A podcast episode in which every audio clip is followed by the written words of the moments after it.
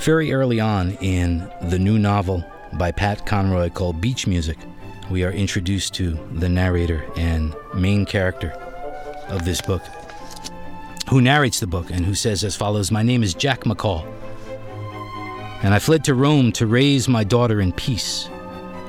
And now, in 1985, as I went up the spiral staircase that led to my terrace and a rooftop view of Rome, I took a music box that Shyla, Shyla is his dead wife, had given me as a present on our fifth wedding anniversary. Winding it, I looked again over the Roman night. Far off, a bell struck, sounding much like a lost angel, and a breeze came off the Tiber. The music box played Mozart's Piano Concerto Number 21, one of my favorite pieces of music in the world. The air was heavy with the dinner smells rising from the Ergigero's restaurant below. Grilled lamb, mint leaves, and sage. I closed my eyes and saw Shyla's face again. It is my pleasure to welcome Pat Conroy to Idiot's Delight. And I wonder if, like Jack McCall, this isn't one of your favorite pieces of music as well. It's completely fiction.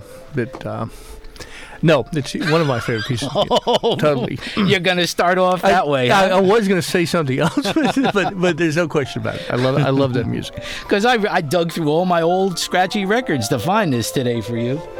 This piano concerto number 21. This is uh, a remarkable and wonderful new book. Let me get the fan stuff out of the way first, okay, before we talk. I have been a big fan for years. Don't I'm- get it out of the way quickly, Vin. I'm- Go on as long as you want. I'm thrilled that you're here. Um, we don't. When I have guests on this show, it's because I want them and I ask for them. And uh, I did more than ask for you. I literally begged. I begged for Pat Conroy, and uh, and I prayed, and my prayers were answered. And so I'm thrilled that you're here.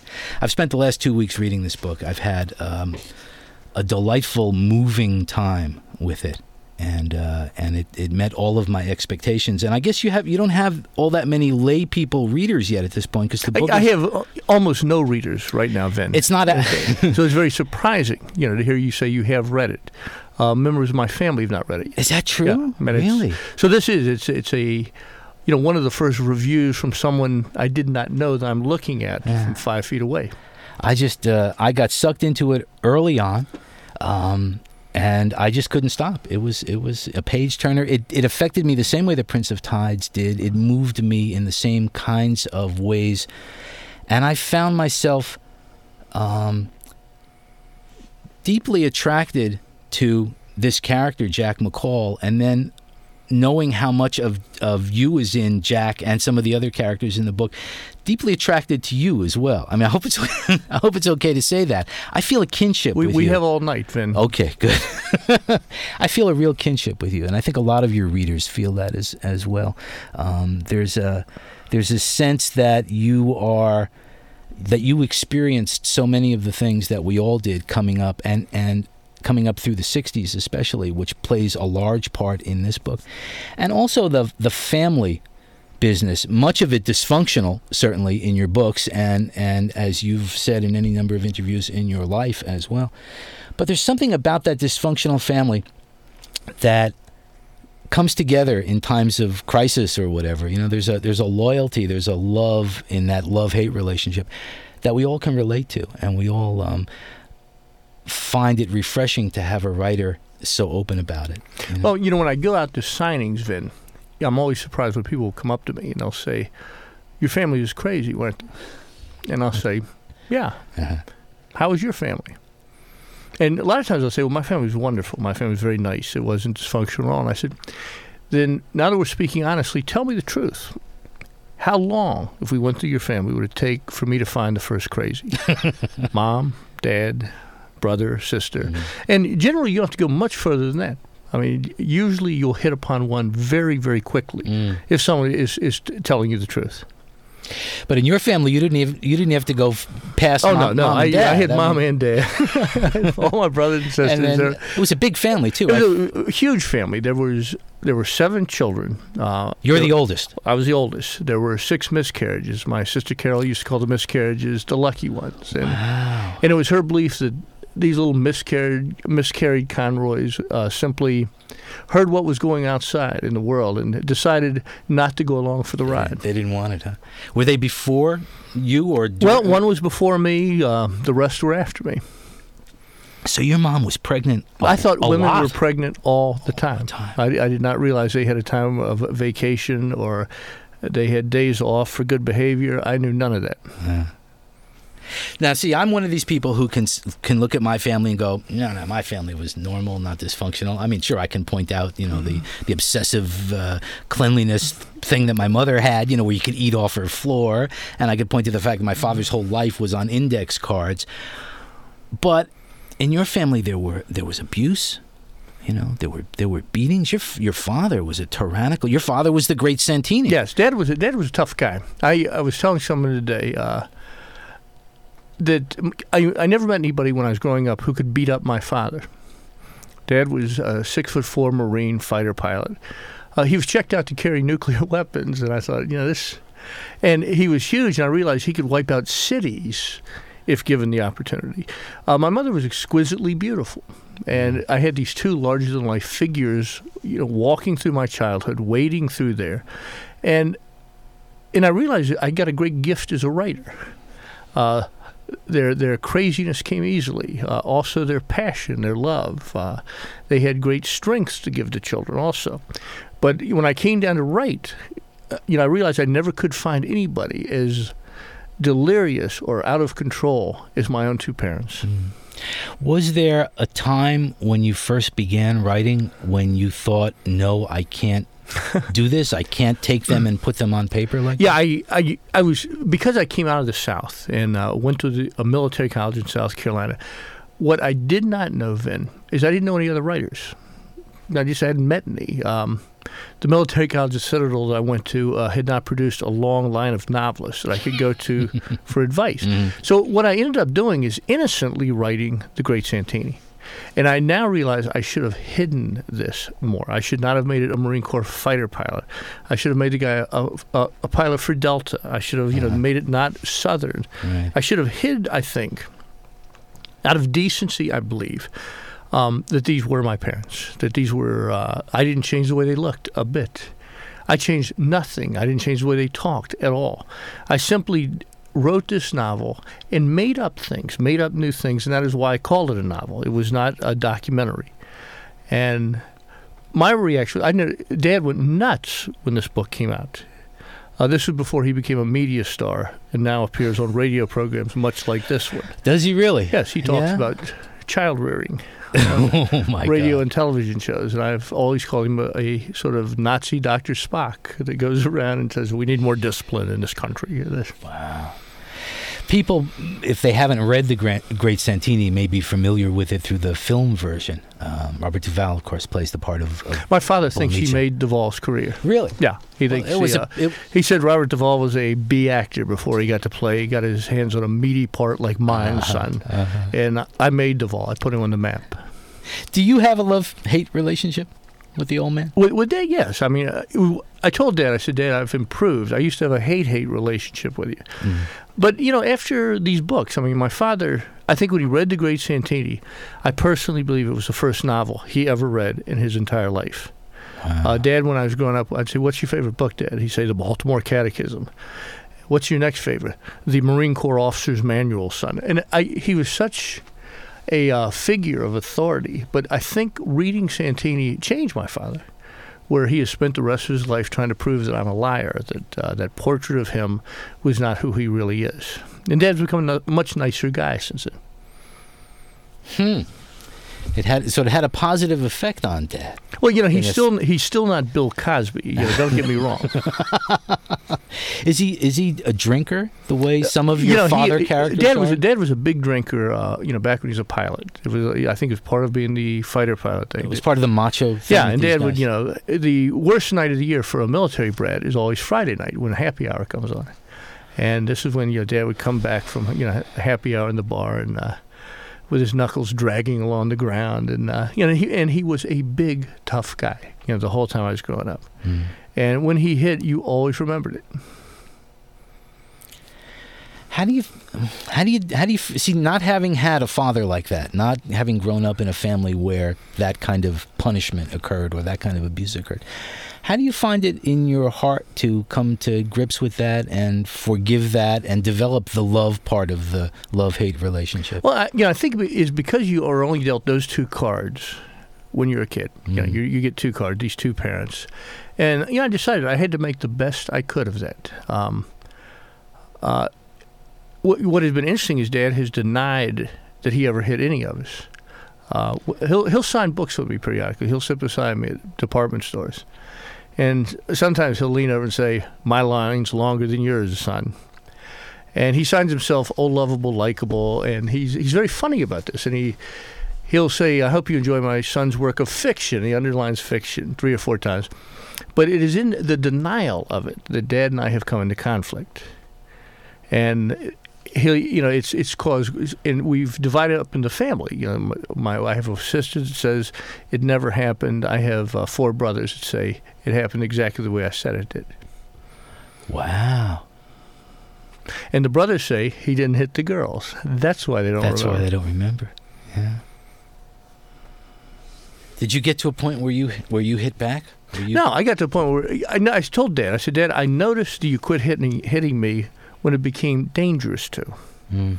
I noted that you stopped hitting me when uh, you worried I would hit you back. And it was a very, very smart decision because I certainly would have. But I was a different kid. You know, I, was, I was different than Dad. I didn't want to hit him back, I didn't want to beat Dad up. And he, and, and what Dad would always say, that's the softness of your mother, son.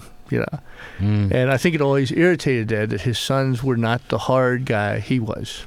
All of the all of the none boys? of us were like that. I mean, hmm. this is dad was um, dad was Godzilla like you know from the time I remember him, and big, huge, threatening, and as one of my brothers, my brother Jim said, very mean all the way through. Yeah.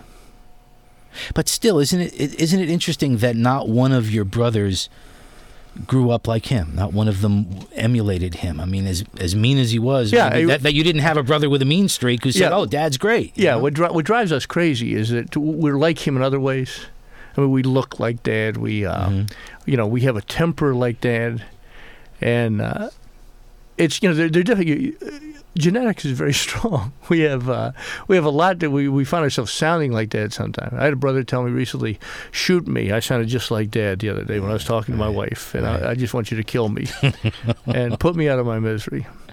Well, now there are all these brothers in the new book in in beach music. Uh, Jack McCall. Maybe we can briefly give a synopsis of, okay. of, what the book is, since nobody has read it yet. Because right. it's not it's not coming out in, until later this week, I guess. Yeah, Wednesday I think or. Thursday is the official pub date.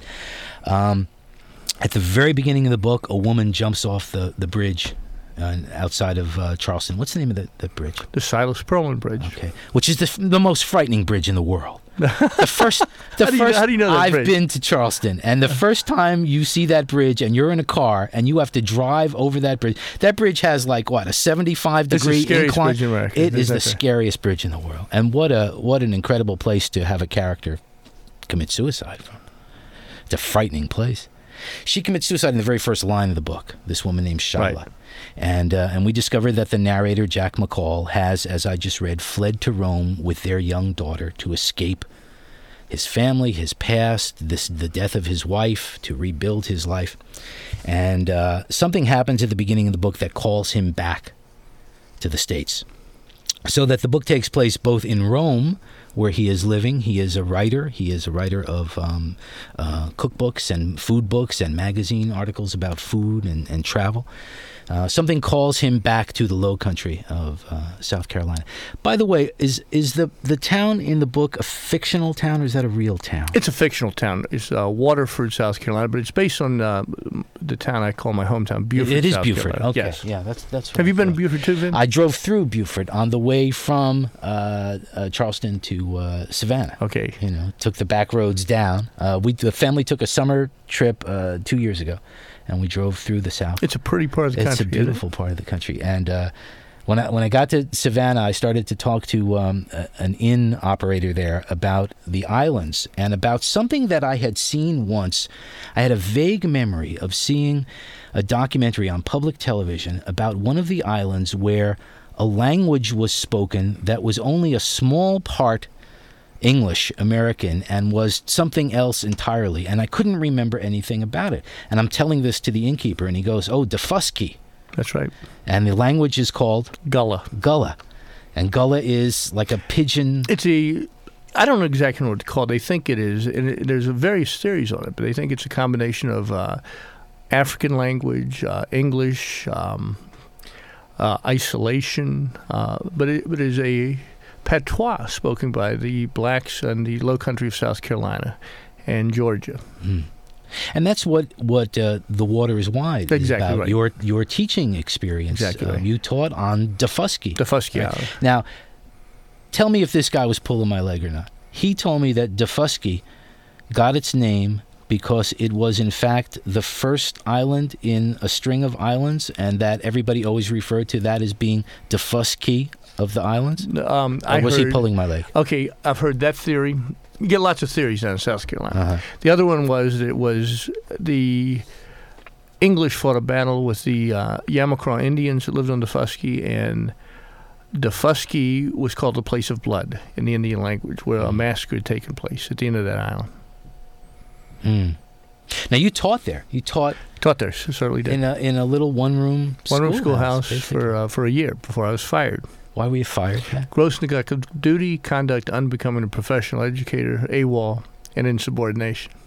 Ooh, downright military, It, wasn't it? it, it was uh, it effectively ended my teaching career. Uh huh. Were you guilty of these things? You know, it was. I think what it was. It was the first year of teacher integration in South Carolina, and before that, they said uh, separate but equal was a very big concept in the South.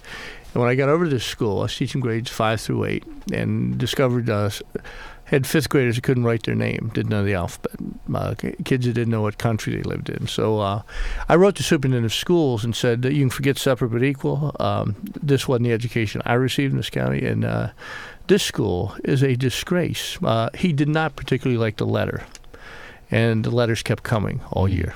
And uh, he wished me luck in whatever new profession I undertook the next year. But you were out of there. And it was unfortunately for him, it was writing. and he became my first villain. That's right. That's right. In in the water is wide, Mm. which was then turned into a film. Why did they change the name of the film to Conrack? Here's why. I learned about titles. The water is wide. Your listeners this, tonight can say, you know, they heard about the water is wide. They won't get it right.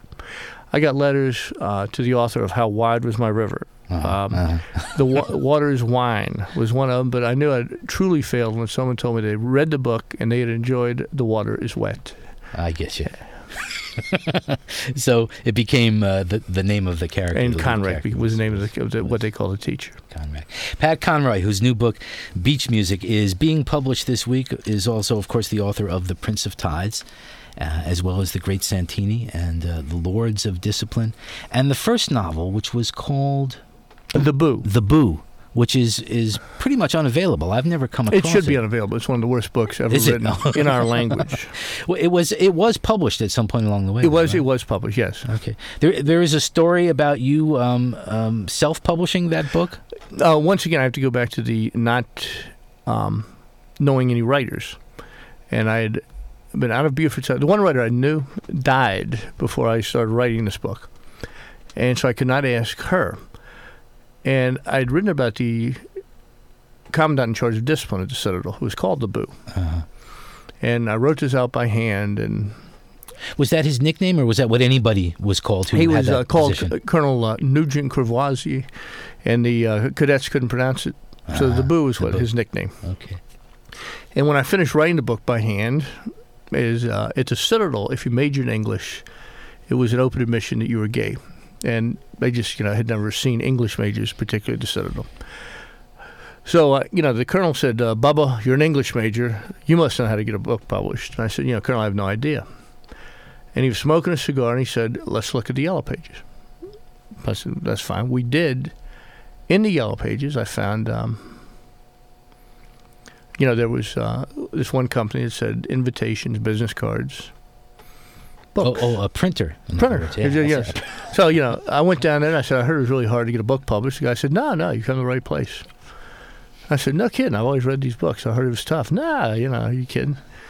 So he said, For I think a thousand books, I could, you know, pay $2,500. And uh, I said, You know, is that a good deal? He said, Ah, it's terrific. Uh-huh. So I went to the bank, and there was a guy, the Citadel graduate in Beaufort, named Willie Shepard, and I said, Willie, I'm writing a book about the Citadel. Can you lend me twenty five hundred bucks? He said, Sure, man. You want more?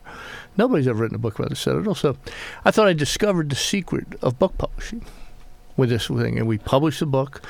We sold them all because Citadel people were naturally Mhm. dying to read a book about themselves, and I discovered that law of publishing: have an audience. hmm A built-in audience. Built-in right, audience. Definitely. then later when I was doing the Waters Wide, someone got me a name of an agent, Julian Bach, here in New York, and um, uh, Julian, um I think, was stunned when somebody from Beaufort, South Carolina, got in touch with him. But I sent him up a manuscript, and he, when he called me back, he said Houghton Mifflin wanted to do it, and they said it, they published Thoreau, Emerson, Henry James, but here's the great news: seventy five hundred dollars. And in a line he has never let me forget, he said, "Pat, I said, you know, I said to him, uh, Julian, um, I can get it done cheaper down here in Beaufort." There's, uh, and there was a stunned silence. He says, "Pat, you understand? They pay They you." pay you. And that, that was so. That was my introduction and into the real world of publishing in New York publishing. Right. Well, speaking of paying people, let's pay some bills here. We got to do some commercial words, okay? Pat Conroy is my guest on Idiot's Delight. Tired of the same old song and dance from Toyota, Mazda, and Ford?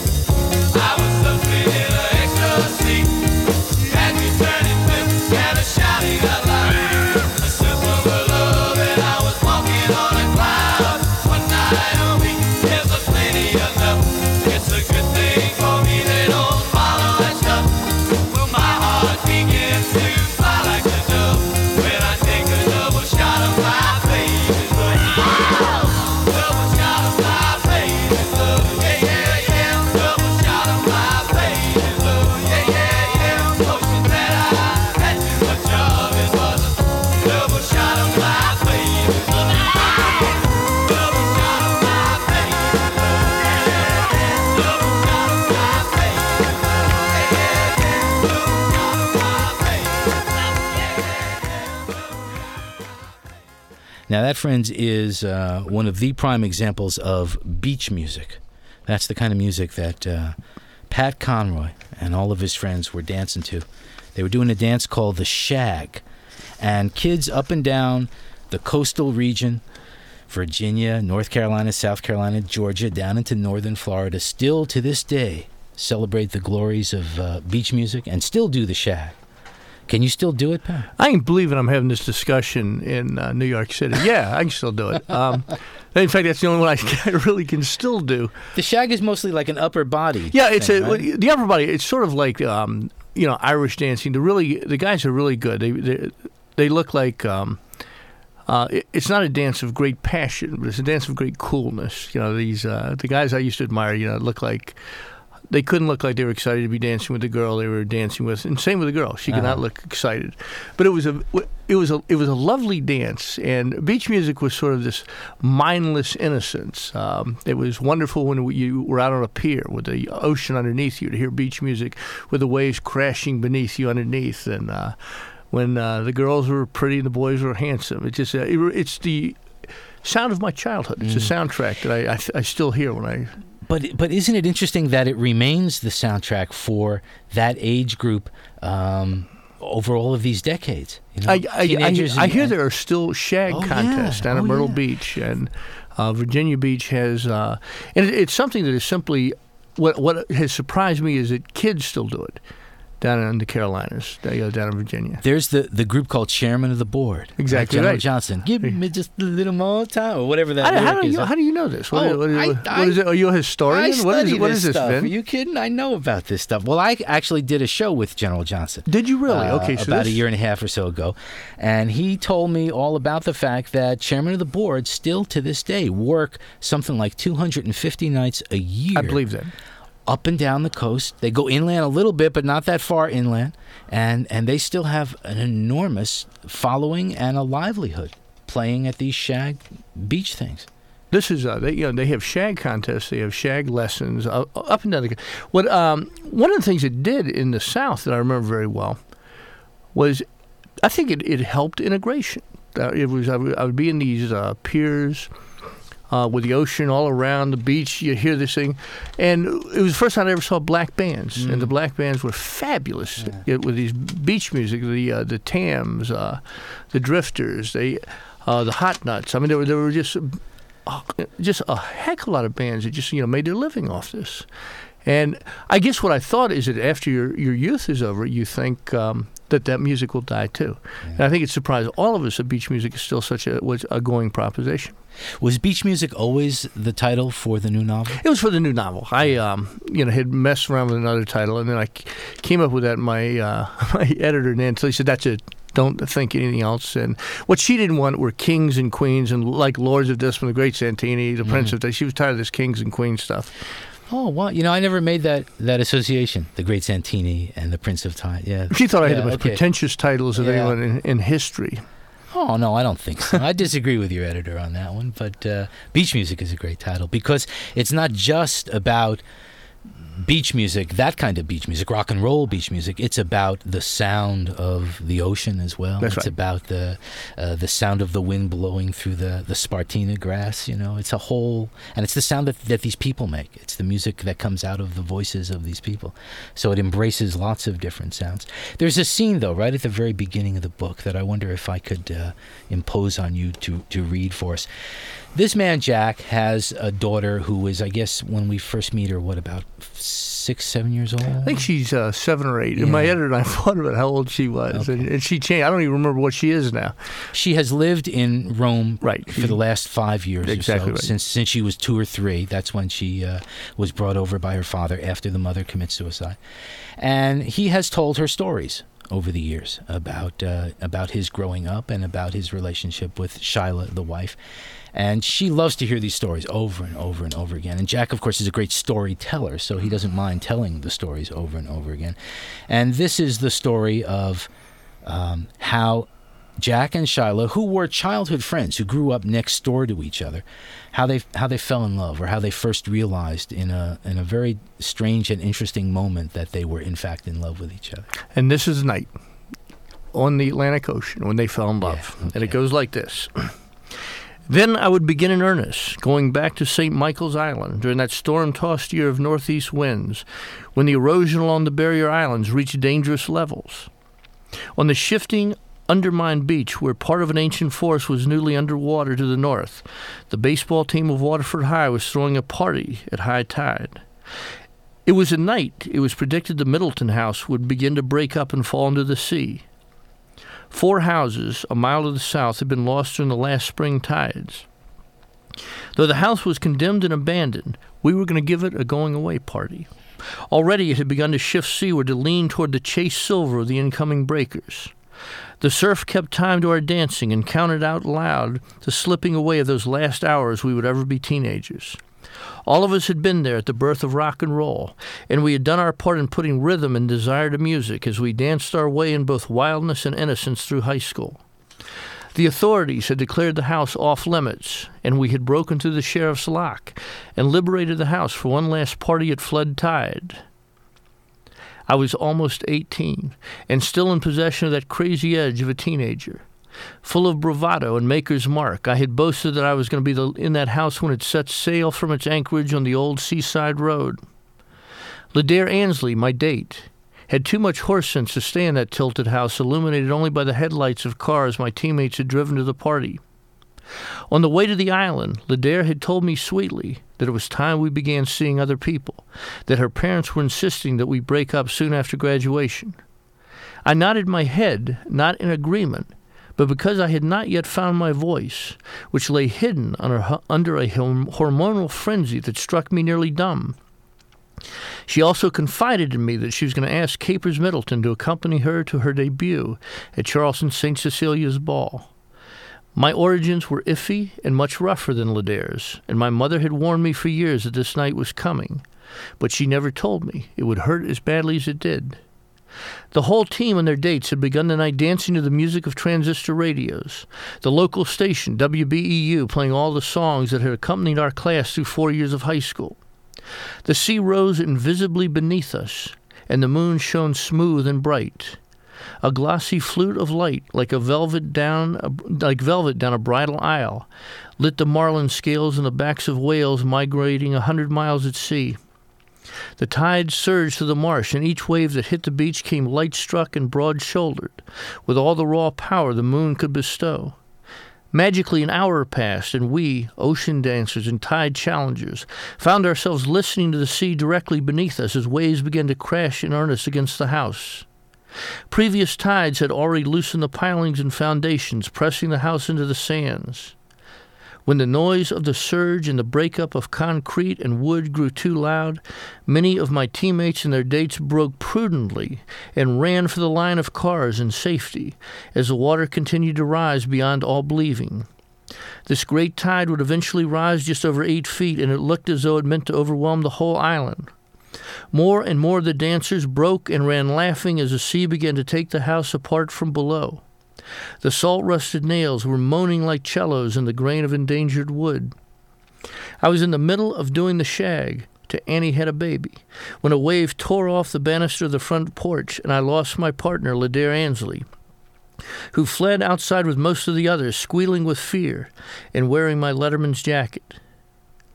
Left alone, I took my pint of Maker's Mark up to the top floor and went out onto the deck just off the master bedroom. I stood face to face with the moon and the ocean and the future that spread out with all its bewildering immensity before me.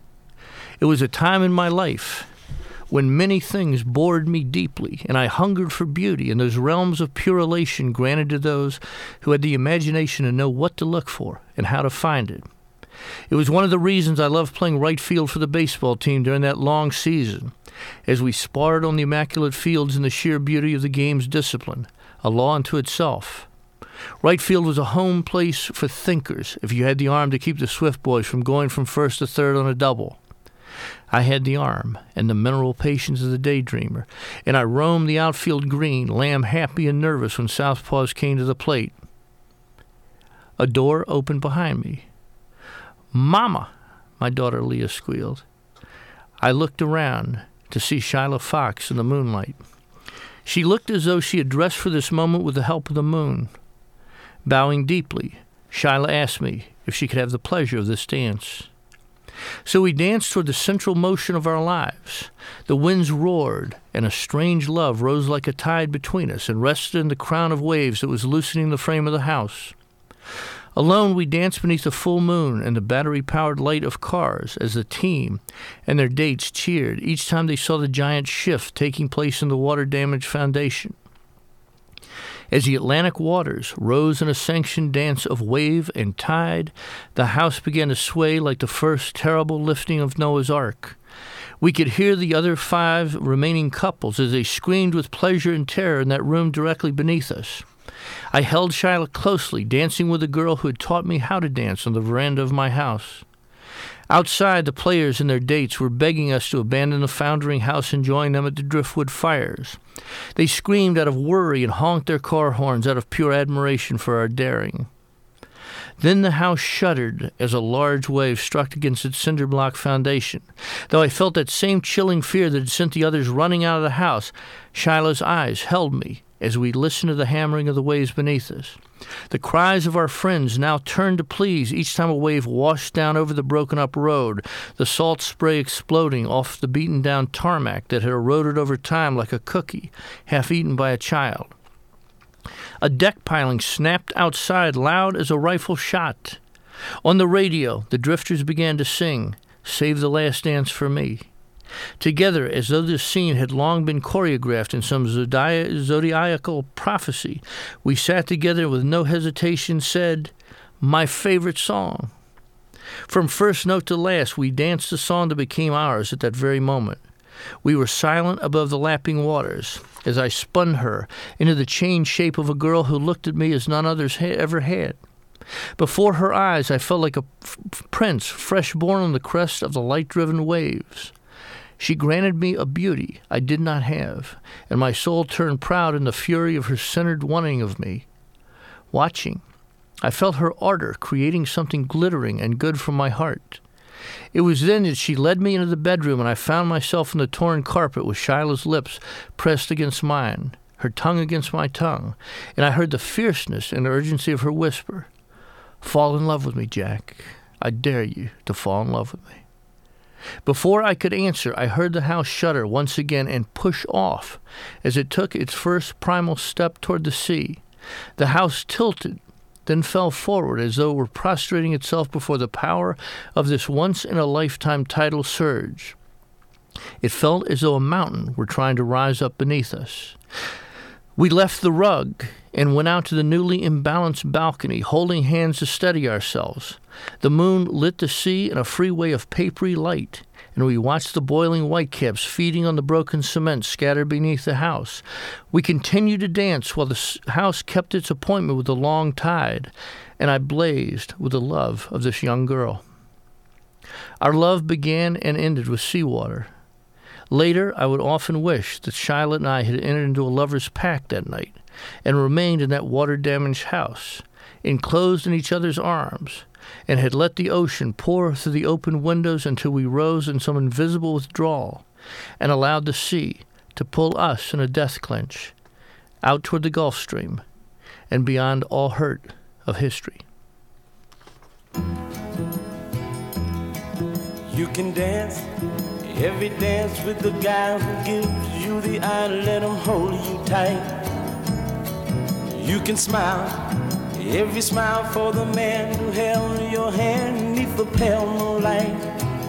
But don't forget who's taking you home and in whose arms you're gonna be. So, darling, say the last dance for me. Mm. Oh, I know, oh, I know that the music's yes, fine, like sparkling oh, wine. Go and have your yes, fun. Oh, I know. Laugh and sing. Yes, but while we're oh, apart, don't give your heart to anyone. But don't forget who's taking you home and in whose arms you're gonna be. So, darling, say the last dance for me. Don't you know I love you so? Can't you feel it when we touch? I will never, never let you go. I love you oh so much. You can dance, you can dance. go and carry on till the night is gone and it's time to go. If he asks if you're all alone, can he take you home? You must tell him no. Cause don't forget who's taking you home and in whose arms you're gonna be. So darling, say the last dance for me.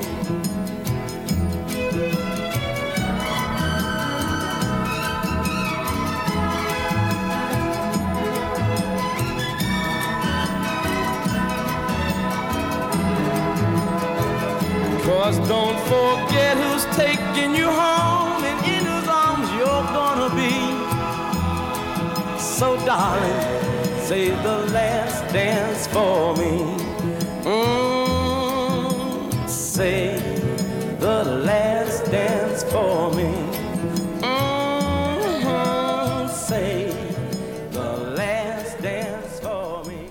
And the song does, in fact, become their song, Jack and Shyla's song. And it haunts Jack pretty much throughout the entire book, Beach Music, until uh, the very end when we discover something that, that he's known all along because he has a letter that, that she has written to him uh, just before she jumps off the bridge. And uh, that letter is, is just extraordinary. And, and Save the Last Dance for Me comes back again in, in the letter. You know, it's it's funny how you try to in books recreate your childhood, remake your childhood.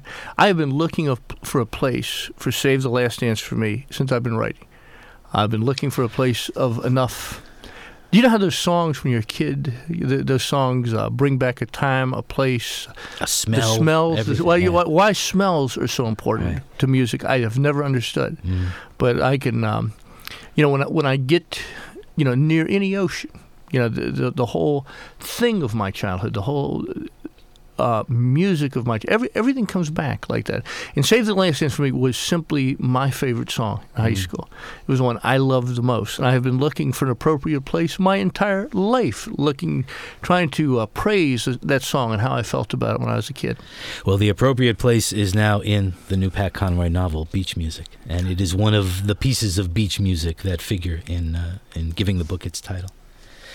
Let's talk a little bit more about this book and about uh, some of your other work as well after we pause for some commercial words. Here on Idiot's Delight, this is 92.3 K-Rock. The stars light up the skies, but they can't hold the candle to the sparkle in your eyes. Dinner at eight, San Pellegrino. The theater was great. Now, let me tell Pat Conroy about the uh, the Cinemax uh, Summer of a Thousand Movies. Have you heard about this, Pat? No, I haven't. All right, listen to this. Now, this summer, Cinemax, the best network for movies on TV, has a thing called the Cinemax Summer of a Thousand Movies. They're actually programming over a thousand of uh, everybody's favorite movies during the months of June, July, August, and September. Cinemax has over 240 different months, uh, movies each month. Um, comedies, action, drama, horror, even adult films on something called Friday After Dark. Films like um, Carnal Knowledge, The Wide Sargasso Sea. Now, the Wide Sargasso, are, is there more than one Wide Sargasso Sea? There is a Sargasso thing that uh, figures in beach music. Is that the Wide Sargasso That's the wide Sea? Sargasso That's it. Sea. That's the same one. It's off the coast of, of South Carolina, North Carolina, that area. What, about 20 miles out? 20? Way out. Is way, I further than that? hundreds of miles out, I think. The, your characters in the book go that far out? These these four teenage boys? Okay, what they go out, they go out when they see sargassum. That that'll grow closer. Now the sea you're talking about is way out. Oh, it's okay. All right, because they do hit. But that, that seaweed sargassum, Yeah, you, you can get that earlier. okay, they hit a they hit a If they hit the that. Sargasso Sea, Yeah. they're in deep, deep okay. trouble. Okay, because there is an absolutely wild scene. Uh, hold this commercial for just a second. There's some. The book is a series of flashbacks that um, that flashback not only to the childhood of all these main characters who all grew up as childhood friends in um, Water, Waterford, Water- South Carolina. Waterford, South Carolina. We hear flashbacks about their, their early childhood and then their teenage years, and finally when they get into college, which is now 1967, 68, Right. 69. It's the height of the Vietnam War and and the world of um, protest and revolutionary politics and everything comes to this little sleepy southern place. There are other flashbacks as well, though, because there's a, another thread that runs through the book about the Holocaust. Um, Shyla is Jewish, and her parents survived the Holocaust, and this has um, uh, tainted and haunted her life um, over all these years, and it's part of the mystery of perhaps of, of why she commits suicide.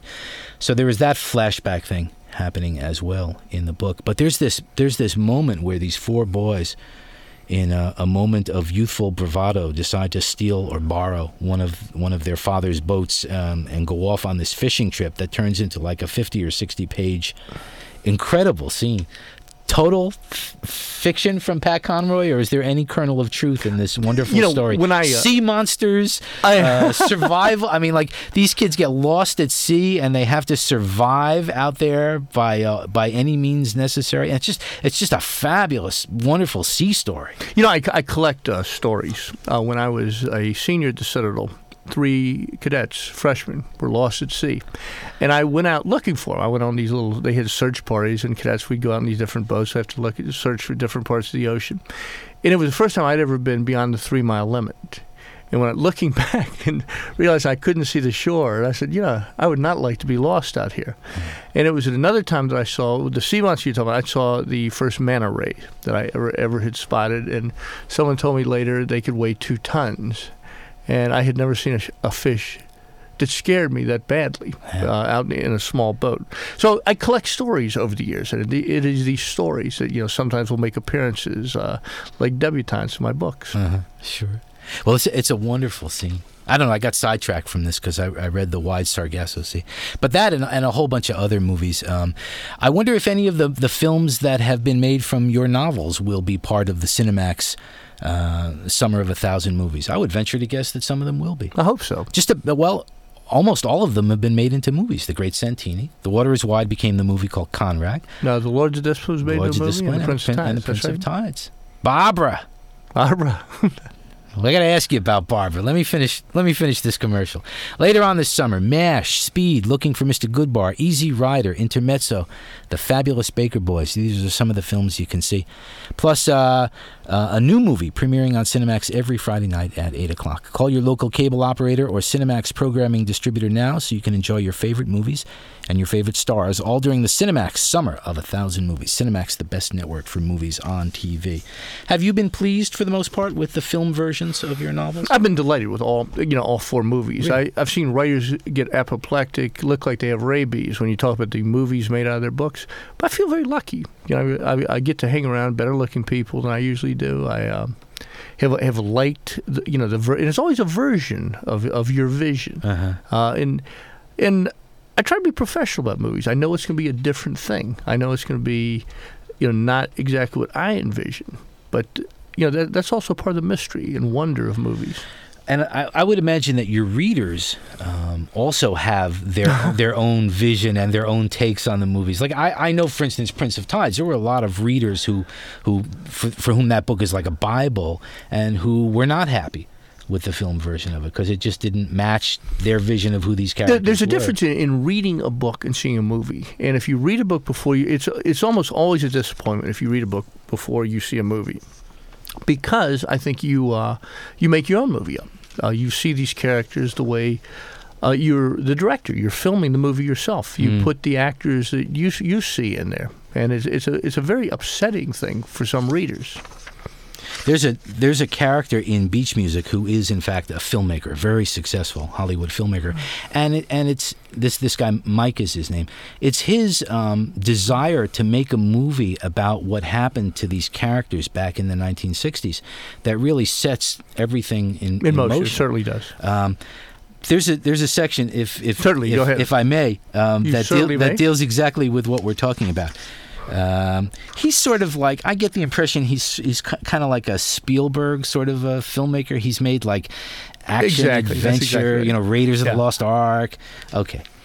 Here's a here's a, a a portion of the narrative of Beach Music. The action adventure movie had become Mike's stock and trade, and all of them played off the lion-hearted fantasy life of teenage boys.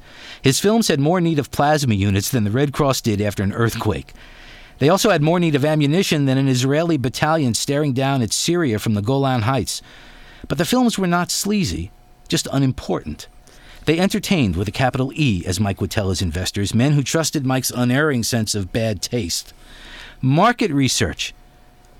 This is this Pat Conroy. This is my bugaboo. Market research. So I immediately this is like all the red lights went flashing when I read this. Market research was apparently the vehicle Mike depended on to instruct him in the secret capriciousness of public taste. In one movie, the hero died in, a, in an apocalyp, apocalyptic shootout with a local gang until a poll after the preview screening demonstrated that the audience preferred to exit into the night with a grinning, triumphant hero in their collective consciousness rather than a corpse. Reshooting took place on a back lot. A modern resurrection ensued, and voila! The hero walked slowly into the alphabet of the closing credits, all limbs intact and all villains inert and harmless on the battleground of his last stand. Because of market research, Mike no longer had to depend on the hunches of directors or the artistry of screenwriters. The public knew exactly what it wanted, and Mike was bright enough to feed it to them raw. And then we discover, of course, that, that Mike wants to make a serious movie and he wants to rip off the lives of all of his childhood friends to make this. But that's that's so uh, hits the nail on the head with regard to the current state of, of the film world in Hollywood. In the world, don't you think? Oh, the world yeah, in general. Everything is market research now. Everything is demographics, and everything is is all products are generated out of out of marketing concepts rather than out of a real need for something. You know, it's like and the and the artist or the creator, whatever it is, whether you're creating a bar of soap or you're creating a novel or or a film. Well, novels maybe not. Novels to a certain extent may may still be the one bastion where the writer, the sole individual, still has control over what he We- does and his vision. I mean, I think we have control over it, but nobody reads it. Yeah, I think it. You know, the novel has lost its potency uh, in American life in so many ways because of what we're talking about. I think uh, market research. Uh, there's been a dumbing down in in everything, including the novel. I I know that market research plays a heavy heavy role in what they're going to try to do with beach music. mm, It never even occurred to me, but I'm sure Doubleday is delighted. I named beach music after a music that you can talk about when I come onto a show. sure. It's uh, Well, there's a. I don't know if you've seen this yet. Have you seen this? I, I, just, I just saw this the other day. promotional cassette. I saw this. I'm now in the music business. I love this. I uh, and what what I loved about this, it brought back songs that I had uh, never had copies of uh, these songs before. And Like when I- Double Shot of My Baby's Love, I- which up until recently was very hard to get a hold of, but now it's appeared on a lot of different um, anthology collections of. Uh, One of the big things in my uh, high school years was people that actually m- met the Swinging Medallions. Uh-huh. they were they were about my age, these guys, and they came out of nowhere. They were a band in South Carolina, just came roaring out of nowhere with "Double Shot of My Baby's Love." Went up on the charts, and I, you know, I once dated a girl who claimed she had dated a boy. Who had double dated with one of the swinging medallions?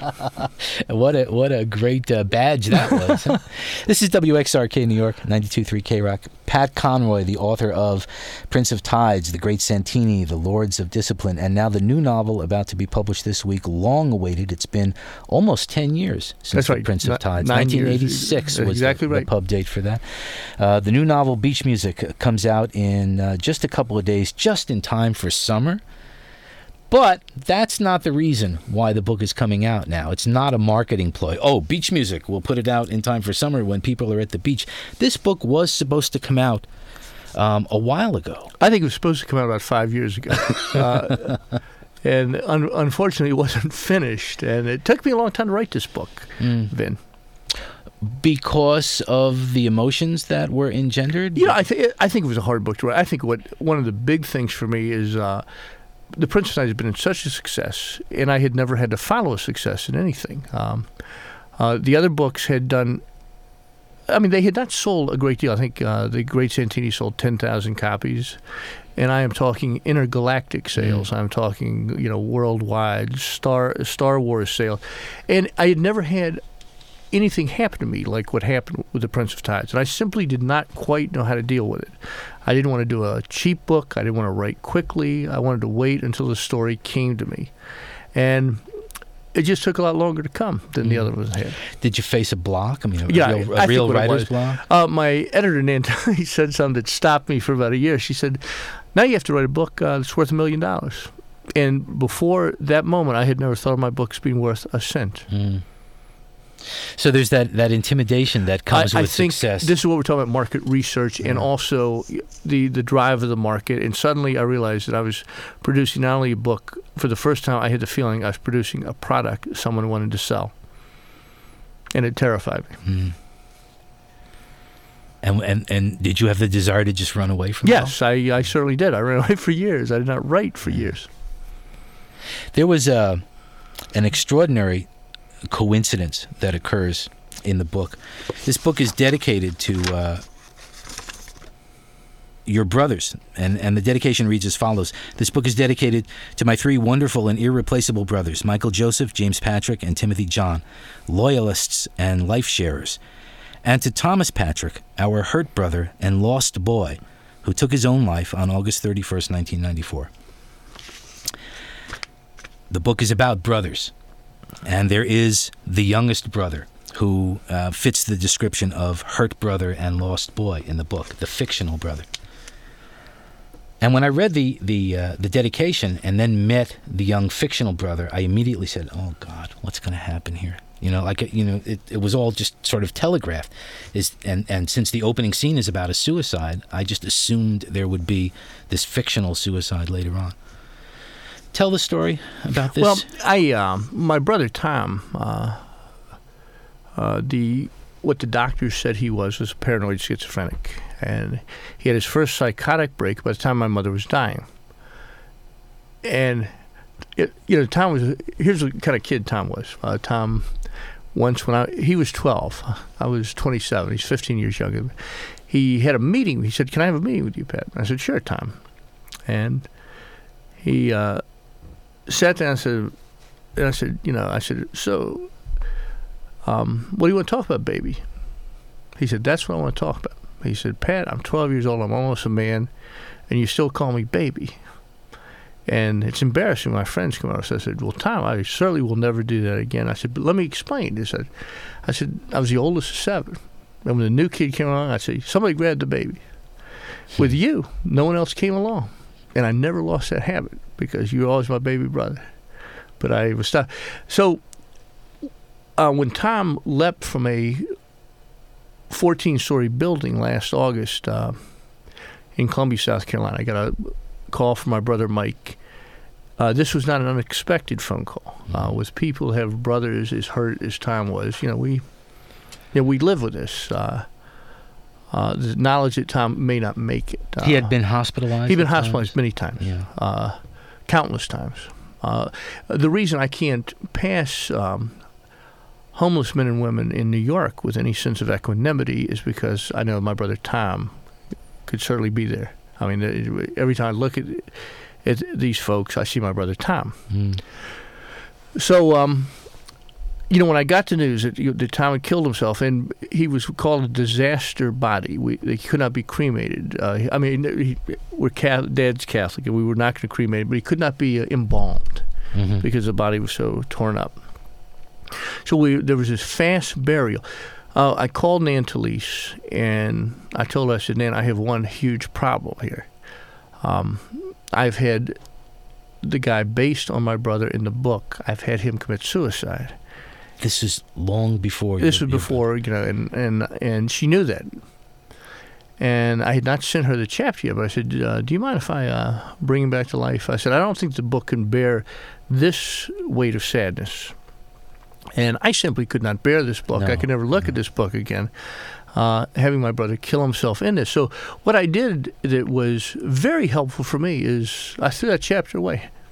And one of the things that took a lot longer again is I had to bring my brother Tom back to life. and it, it throwing the chapter away and bringing your brother back to life must have been uh, a, a wonderful cathartic. It was cathartic terrific for me. for you. Uh, Yeah. You know, the burial of Tom was one of the saddest things I ever had in my family. Yeah. Uh, my father, as you know, I've had great problems with, uh, it broke my father.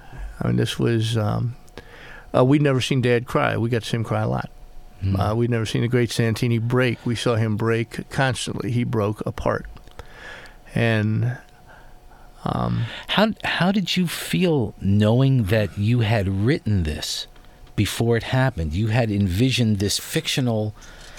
You know, what- what occurrence. I had mean, the, the chills um, Vin- over and above the grief that you felt for your dead brother. On a, on another level, as a writer, you must have been like really spooked by it. Well, I was I was overwhelmed by it, Yeah. and I, uh, you know, I couldn't I could not get over. One, one of the things I was worried about, Vin, in the writing of this book, is my brothers and sisters read my work. I mean, they, and Tom used to read it all the time, and uh, I was terrified about having this portrait of him anyway. And the fact that this guy was going to end up uh, killing himself, I was worried about the effect it would have on Tom. And I was trying to think of things I would say uh, to make it not Tom and not Mhm, like Tom at mhm. all.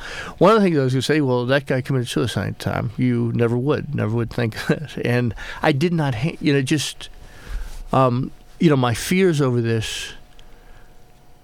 Not only that it was um, that it became true, but that it became almost prophecy, Mm. uh, overwhelming. Mhm.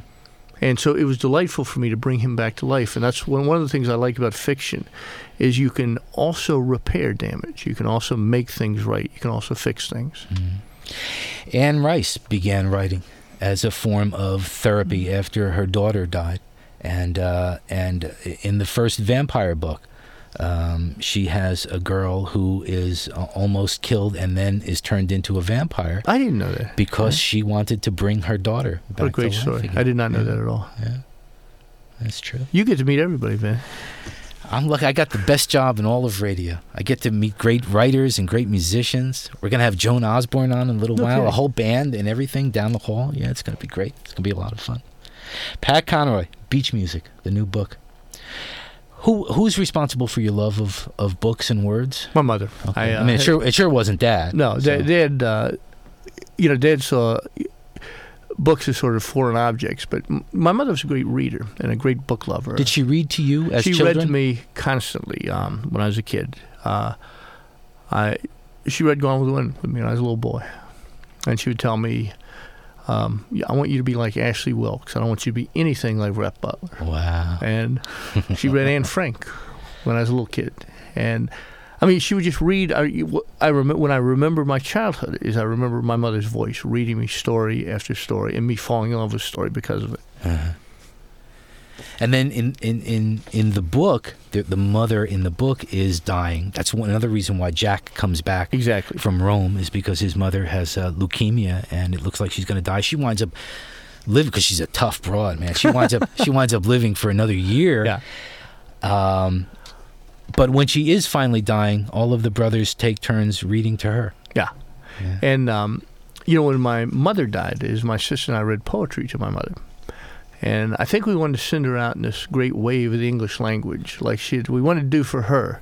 The doctor said, you know, she probably could hear us even when she went into the coma. So what we wanted to do was her to go out with this, uh, the most beautiful language we could read her. And so we just took, took turns reading all the time. Oh, what a wonderful notion to go out on a great wave of the English language. That's fabulous. I got all kinds of notes here, Pat. I, I don't mark up books out of, I just can't do it. I can't like write in the margins. I know some people can, but I can't. So I put everything on, on this note paper here. May I do one more Certainly, little ma- section? Um, this is how Jack feels about books. He's returned to his childhood home, his childhood room. I, this, this so delighted me. I turned my attention to the paperback books, and it seemed that not a single one had been removed from its place. This room had long served as a retreat from the disharmony and sadness of the first floor, and it was here I had fallen in love with these books and authors in a way that only lifelong readers know and understand. A good movie had never once affected me in the same life changing way a good book could. Books had the power to alter my view of the world forever. A great movie could change my perceptions for a day. I had always kept these books in alphabetical order, from Agee to Zola, and I had read for the way words sounded, not for the ideas they espoused. Hello, Holden Caulfield, I said, taking the book from its shelf. Meet you at the Waldorf under the clock. Say hey to Phoebe. You're a prince, Holden, a real goddamn prince. Taking out Look Homeward Angel, I read the magnificent first page and remembered when I had been a 16 year old boy, and those same words had set me ablaze with the sheer inhuman beauty of the language as a cry for mercy, incantation, and a great river roaring through the darkness. Hello, Eugene. Hello, Ben Gant, I said quietly, for I knew these characters as well as I knew anyone in the world. Literature was where the world made sense for me. Greetings, Jane Eyre. Hello, David Copperfield. Jake, the fishing is good in Spain. Beware of Osmond, Isabel Archer. Be careful, Natasha. Fight well, Prince Andre. The snows, Ethan Frome. The green light, Gatsby.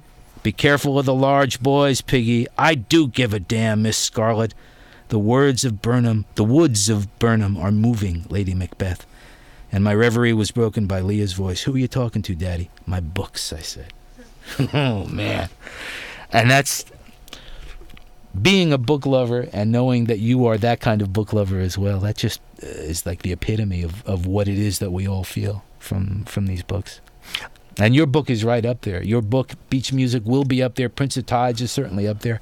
Great Santini, Great Santini is up there as well. Just fabulous stuff.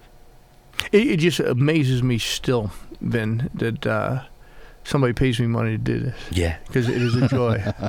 it is, uh, you know, I like this. even with all the even with the the block and the depression and the the grief and the the the, the struggle to get it out, it still is. Well, you know, when I just heard you read that, it was all worth it. Uh, That sounded great. And I can never remember what I write, and it's always a surprise to hear somebody read it. And if I wrote that, I'm glad I write for a living. you write quickly, don't you? You know, when I'm going is when it's coming out. When I'm spinning, hmm I can go.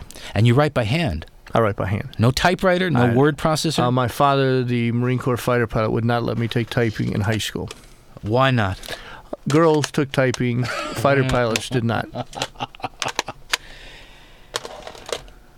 And so you never. You Yes, never, I never learned to learned. type. And I still write by hand to this day. This book is a long book. It's over 600 pages long. It must have been a couple of thousand pages in a handwritten manuscript. It was a couple thousand when I finished it. That's a and, uh, lot of writing by hand. And uh, yeah, and it was. Uh, but you know, there's something. Um, there's something about the pen, the hand, the bloodstream, the brain. It it, it makes sense to me now. That's Uh-huh. how I do it, and I'm I'm now re- I'm resigned to that. It's very it's a very old-fashioned way of writing. And you but you are a very old-fashioned writer. Well, I hope so. Aren't you? Um, it you know what I write does not depend on market research. Uh, it depends on what moves me, what thrills me, what excites me, what exalts me, and you know I, I don't mind writing those things by hand. And and you're not afraid to spill out emotions. So many contemporary writers. I read a lot. I mean, I'm a book junkie. Yeah. I mean, you come to my house, there's no there's no room to move. But so many of the contemporary novelists leave me cold. You know, I can admire their skill, their craft, their use of words sometimes, but I don't ever connect. If it does not move me, I don't care. If I do not feel passionately about something, and this includes writing, this includes books, I don't care. If a movie does not get me, I don't care. Music is the same way. People are the same way. Uh, I like to feel things. I like to feel powerful emotions. I like them surging through my body. And when I go to a book, that's what I want to feel. All those books you just read on that page, I felt that. And I felt it more as a kid than I do today. And uh, and I, I'm always curious why. But the music I love is music that uh, that tears me up, that uh, changes my world. Sure. And I, when I when I, I do not write about things that do not move me personally. You mentioned in, in this section that I just read, "Look Homeward, Angel." Um, Thomas Wolfe was a big influence on you. He's a huge influence on me. I had an English teacher named Gene Norris that gave me uh, a copy of Look Homeward Angel when I was 15. He said, "I think you're ready for the many pleasures of Thomas Wolfe." Uh, the book blew my head off. Uh, Uh, that summer, Gene Norris took me to Asheville, North Carolina. He took me to the house where Thomas Wolfe grew up. He said, Here's where he ate dinner. Here's where he sat on the porch with his mother. Then he took me off in the bedroom. He said, Here's where his brother, Ben Gant, died. And later he took me out to the uh, backyard where there's an apple tree where the curator said that he used to love the apples. And Gene reached up, got me an apple, handed it to me, and I said, Why'd you do that? He said, Eat it. I said, Why, Mr. Norris? He said, Because I want you to know there's a relationship between life and art. wow. I feel bad now that I have to break for commercials after that, but I do have to break for Market commercials. research tells us that. Here on Idiot's Delight, my guest is Pat Conroy. We'll be right back after this. Tired of the same old song and dance from Toyota, Honda, and Ford? Nobody beats the whiz. Ain't nobody gonna beat the whiz. Pat Conroy is my guest. He is uh, the novelist, author of the new book, Beach Music, which is uh, being published this week. Also, the author of The Prince of Tides, The Great Santini, The Lords of Discipline, The Water is Wide. You have a, a kind of an interesting relationship. You've mentioned your editor several times, Nan Talese. You have a relationship that is uh, very much an old fashioned relationship with an editor that also harkens back to uh, a comparison we can make with, with Thomas Wolfe and the relationship that, that he had with um, his editor, and now I'm drawing a blank. The guy at Maxwell Scribner's, Perkins. Maxwell Perkins, of course, at Scribner's. Wolfe would would hand in these en- enormous boxes of of manuscript, and it was Maxwell Perkins who had to give shape to them, had to help Wolfe organize the speedy stuff that came out of him. You have a very similar relationship with, with Nan Talese, with your editor as well. Nan, you? I always tell Nan, I say, Nan, let me write everything that I'm, I'm feeling or thinking during the, the time it takes to write a novel. Uh, then you pull it back, you cut it down, you shape it, and I'll work with you and I'll help you. But just let me let me let everything out in that, so I don't feel like I'm holding back. I um, always think that's you know something writers do so much is try to. Uh, to figure out how little they can say. And I just I, I like just letting that drive, let, letting that river flow, and then letting her dam it up when we need to uh, pull a book out of it. and you're not you're not possessive of all of that when it gets to her. When she says, "Nah, this doesn't work. That's got to go. This, that, and the other," you're willing to go with. You know, I'm fairly possessive. Um, th- there are things that Nan Nan hates. Um, anytime I get a big fish, she calls it my big fish thing, like that chapter you're talking about. I was delighted to see you like that. Oh. Nan couldn't stand that chapter. Really? Oh yeah, Nan, Nan doesn't like these fish chat. You know, she hates that stuff. And I said, Nan, it's because you live on 61st Street. You know, this is you live in New Uh. York City. Of course, you don't like big fish. And the the only big fish There's harpoons in Oh, this. there's everything. this There's everything. every- There's, there's everything in this thing. And it took a lot of work for me to put all that nonsense in that boat. I mean, I had to work hard on that thing. yeah, And yeah. And she wanted to throw the whole thing out and, and leave that. And um and she you know she was right in a way. And and I could see if that that whole chapter was not in there. Uh, it would be a more tightly written book. It would be, you know, she certainly. would- So I had to fight for things like that, and But- I trade with her. Okay. I'll trade us. Okay, Nan, you don't like that good. And she also knows me. If it doesn't make it in this book, it'll come back in another form in another book. Uh, there's one story in here that we fought about, I think, for two books, is uh, the General Sherman story. I don't even know if you remember Oh it. yeah, sure. The And- mother is telling the story. Exactly. yes. And I could, I've been trying to get that story because I love the story. Mhm. And it had nothing to do with this book whatsoever.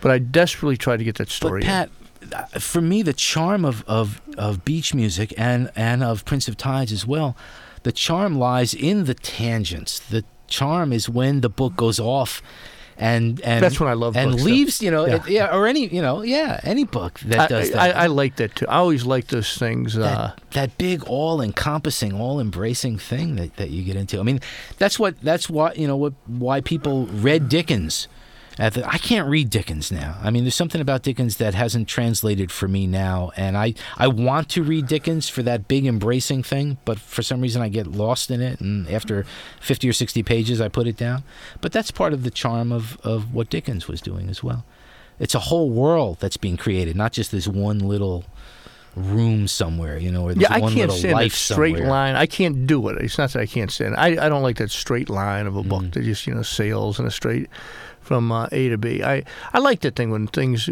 meander and go off and something catches an author's eye. And uh, There, you say that um, that that your editor, for instance, doesn't care for the fish stories at all. What about the violence? There's incredible violence in you know, this music is and where in Prince of I really think this is where my father's character has imprinted on me. Uh, there is violence in, in my books. Um, there certainly was violence in my life. I think instead of beating up my wife and kids, is violence appears naturally in all my books. It's been in every single book I've written. I think this is the, the mark of Don Conroy on me. I think this is the mark of the Colonel. I think that violence was such a part, so common a thing for me to encounter in my childhood that my characters get in trouble. Things happen, things occur, and uh, many times they're violent things. And I, and I honestly believe this is the effect of my father's brutality on me. This is where it comes out. And is is it is it is it latent in you? Is it is it hanging around? is, I mean, is it hanging I- around in you? I mean, Yeah, you I say thi- instead of beating your wife and Yeah. children, you know. I remember when I was when I was a, a young man and uh, a kid would knock over a glass of water. I'd, I'd think to myself, why do I feel like hitting this kid? Mm, yeah. I said, you know, my first impulse is to belt this child. It'd be a baby, and I realized, Dad, if if a glass went over the dinner table, Dad would would would, would backhand him. And I said, so that's how it works. And I said, okay, you got to watch that. Got to watch. So if a child cries, uh, my first impulse is to hit. The, Dad would. Dad used to tickle us when we got older.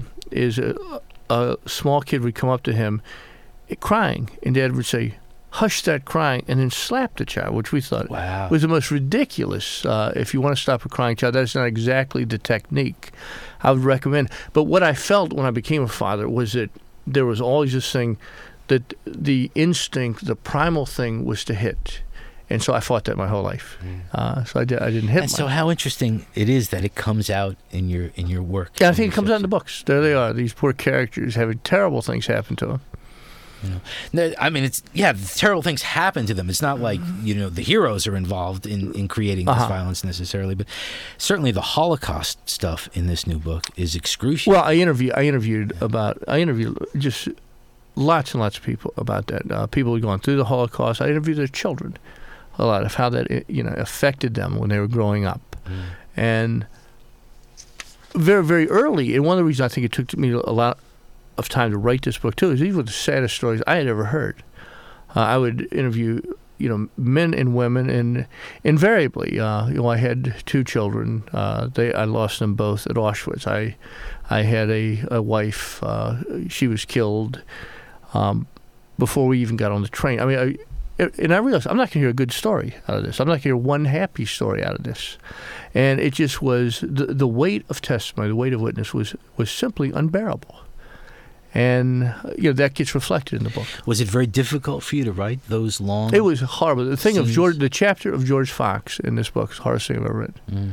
Uh, I hated writing it. I hated what I had to do. This this poor man, what he had to go through. George Fox is the father of Shyla, the girl who has committed suicide. exactly. And I just that was that was the toughest thing I've ever written. And he's a hard, Tough guy. cold guy. Tough and guy. We finally find out why he's Tough such guy. a hard, tough guy. and uh, uh, it's and it just you know doing that research. I think it took longer than anything else, and it simply was excruciating. It's powerful stuff. It's powerful stuff. Pat Conroy. There's one other very short section. Do it. Can I? Because I see you're getting a kick out of it. So Here's why I love it. I don't have to read it. I've always hated the way my voice sounded. I, I love Yeah. the way yours You don't sounds. have you didn't now you you were born in Atlanta. That's right. And then the family moved around a lot until you finally settled in Beaufort. exactly. You have no southern accent. It, you know, I don't hear one. It's uh, in different parts of uh, up here. Everybody says, you know, where are you from? You know, and I've had people up here that always think I sound Southern. Uh, I can't hear my own voice. I do not sound Southern to me, No, you don't. You don't. and uh, I do not sound Southern to a lot of other Southerners. It's just that I was raised completely in the South, and no one can explain where this ridiculous voice comes from. Is home still there now, or do you live It's you know Beaufort, South Carolina is the place I kind of chose. Uh, military brats don't can't tell you where they're from, what you, what their hometown is, but Beaufort is is certainly become the fictional home for me. And how about in, in reality? In in reality, I you know I, I keep, I've even thought about moving to New York. I've uh, been looking at coming up here, and uh, you have a place on one of the islands down I have a place right? on an island down in between Charleston and uh, Savannah, and a place called Fripp Island near Beaufort. Uh-huh. But uh, I've been looking up here. I like this up here. And you have you spent time living in Rome? Rome is uh, Italy, Italy. I lived in three years in Italy, Uh-huh. uh, over in Rome, and could not wait to write about that. Then I want to tell you, Yeah, I've only been to Rome once. I was there in I was in Rome. My wife and I were in Rome. You'll you'll appreciate this since since Shyla and Jack met in well they met when they were children really, but fell in love right at the very end of high school and got married. Right had their honeymoon in, college. Rome. My my wife and I met when we were seniors in high school in 1965. Uh, we got married five years later, and we just celebrated our 25th Congratulations, wedding anniversary. that's fabulous. Yeah. And I know I all those songs that you talk about, you know, as they may they might not necessarily be the exact same songs, but those songs that were present during that period when we were falling in love, you know, when those songs come on the radio now or whatever, boy, Mm. just brings you right back there. Brings you right back there. Anyhow, uh, so Rome, you lived in Rome for a while. We were in Rome in 75 or 6 and it was sort of at the height of one of the periods of um, student uprising Right. in Rome during the 70s. So everywhere you went, there were people with machine guns. You know, the, the police, the polizia, with uh, with uh, machine guns. And as we were leaving, the day we left, we were on a bus going out to the airport, and we were driving past the Capitol. That there's those steps that lead up to the the Capitol. What is Uh-huh. that? What is that called? Is that cap? That's not Capitoline. What is that? Uh, Capitoline Hill. Is Capitoline Hill? Yeah. And as the bus drove by, we saw on the ground level hundreds of soldiers or, or police with shields and, and clubs. And up on at the top of the hill um, were the students throwing rocks down at them. And we just looked and said, this is a beautiful place. We're glad we're leaving. Because it was scary at that point. You know, they have serious scary. students over in Europe. Yeah. well, now the student uprising takes uh, uh, an important part in beach music as well. Um, Jack, the character who is really, you know, a stand-in for you to a certain extent, doesn't think too kindly about the '60s and about uh, what happened to the country and about both sides in the fight over the Vietnam War. Um, he's sort of very much his own man. Is that a is that a pretty accurate reflection? you know, it, ju- it just was um, it the the piety on both sides. It nearly drove me crazy then. Yeah. And um, I was uh, against the war. My my father and I used to argue about it Not bad, constantly, Not bad. and uh, we just. Uh, and I, it just didn't seem like a very good war to me, and it's just I think it's divided our generation in a way that I'm not sure we're ever going to get it back together. Just- Still, still yeah, to this day. I think. I- Well, look at look at uh, uh, you know our president running for the presidency Yeah, and how all that stuff you know came back and again it it it it the them and us happened all over Yeah, again. and I, I, I watched Newt Gingrich and uh, Phil Gramm and uh, Pat Buchanan, and you know they were draft outers like me. and uh, Bill was, you know, I know what Bill Clinton did. He did exactly what you know most of us did Mm. in that generation. Yeah. And uh, yeah, I felt bad about the guys that fought, and you know that, that was very very tough for them uh, going over having to do that and coming back to dishonor and uh, uh, contumely and um, having scorn heaped upon that. I just, it just seemed like we could have done it better if we were more thoughtful and quieter. And so I put that with Jack McCall. I let Jack reflect all that. Okay, I said there there was one more short scene that moved me um, profoundly, and I'm not sure why. Um, uh, well, part of it is just the beauty of your writing, but there's something else that happens in this short scene that I, that you might even be surprised when you see when you hear what it is. Uh, this is from the book Beach Music, the new novel by Pat Conroy that is being published this week. Uh, one of the flashback scenes, these four friends, once again, Jack and his friend Jordan, who um, uh, be- runs away uh, from a terrible uh, accident um and becomes a priest living in Rome. Uh, Capers, who is about to run for governor of South Carolina, who is a real kind of uh, dyed-in-the-wool conservative son of a bitch, and uh, Mike, who is this the film producer. Right. This is a flashback to the four of them, uh, teenagers, 16, 17 years old. They decide to go out swimming one day. When the full moon came at the end of August, the four of us decided that we would swim out to meet it. Going deeper than we ever had before, Jordan paddled his surfboard past the breakers into the black waters a quarter of a mile offshore.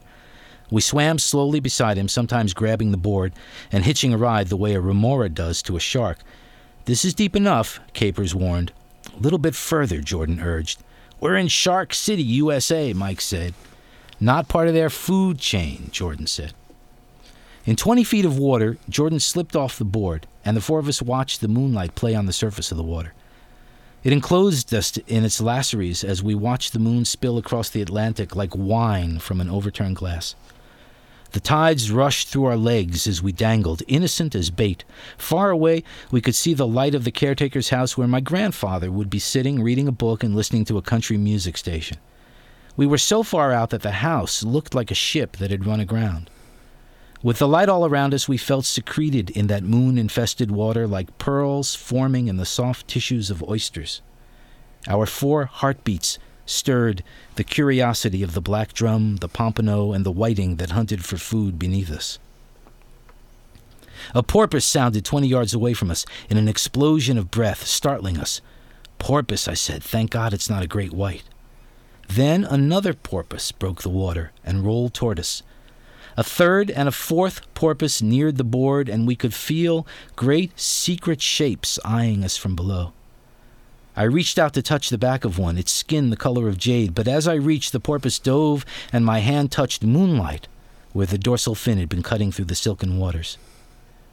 The dolphins had obviously smelled the flood tide of boyhood in the sea and heard the hormones singing in the boy scented waters. None of us spoke as the porpoises circled us. The visitation was something so rare and perfect that we knew by instinct not to speak, and then, as quickly as they had come, the porpoises moved away from us, moved south, where there were fish to be hunted. Each of us would remember that night floating on the waves all during our lives. It was the year before we went to high school, when we were poised on the slippery brink between childhood and adulthood, admiring our own daring as we floated free from the vigilance and approval of adult eyes, ruled only by the indi- indifference of stars and fate. It was the purest moment of freedom and headlong exhilaration that I had ever felt. A wordless covenant was set among us the night of the porpoises. Each of us would go back to that surfboard again and again in our imaginations, return to that night where happiness seemed so easy to touch. For over an hour, we drifted in our own private Gulf Stream, talking of our unlived in lives, telling jokes and stories that are both the source of intimacy and evasion among teenage boys. That just just knocks me out. That is just such beautiful writing. Pat Conroy. The Night of the Porpoises. And it's it's three paragraphs in a 625 page book. But it's it's it's just a gem. Absolute gem. This has been uh, a great honor and privilege and a whole lot of fun having you here tonight. You can have me back anytime you want, my friend. Yeah. Okay. Cool. Well, I'll uh, I'll take you up on that offer. Is the next book happening yet? Nah, I'm just. Uh, I'd be lying to you. It's. Uh, Oh, you suddenly you suddenly got southern just then too. Did I really? I'd be lying to you. Yeah. yeah. You suddenly got southern. that would be a terrible life. Not even a a, a German. I've, I've got. I, I think I'm gonna write an Atlanta novel. And, uh, Really? yeah. I think I'm gonna do a my first city novel. Okay. All right. Sounds good. Beach Music, the new one. Pat Conroy, author of The Prince of Tides, Great Santini, Lords of Discipline, all those books available um, still in uh, in paperback. And uh, this new one will be published later this week by Doubleday. Good luck with it. Good luck on your uh, your tour. This is right at the very beginning. We're getting you when you're relatively fresh. This huh? is um, this is my first interview. Uh, the tour starts this week, and I began with you, Vin. I'm the only guy on the tour that's going to play the chairman of the board for you. And I will send you on your way into the New York night with, with my thanks You're the only guy that's going to know what the chairman of the board is. Are you kidding? and my admiration. Pat Conroy, it's been a pleasure having you on. Thanks so much, Vin.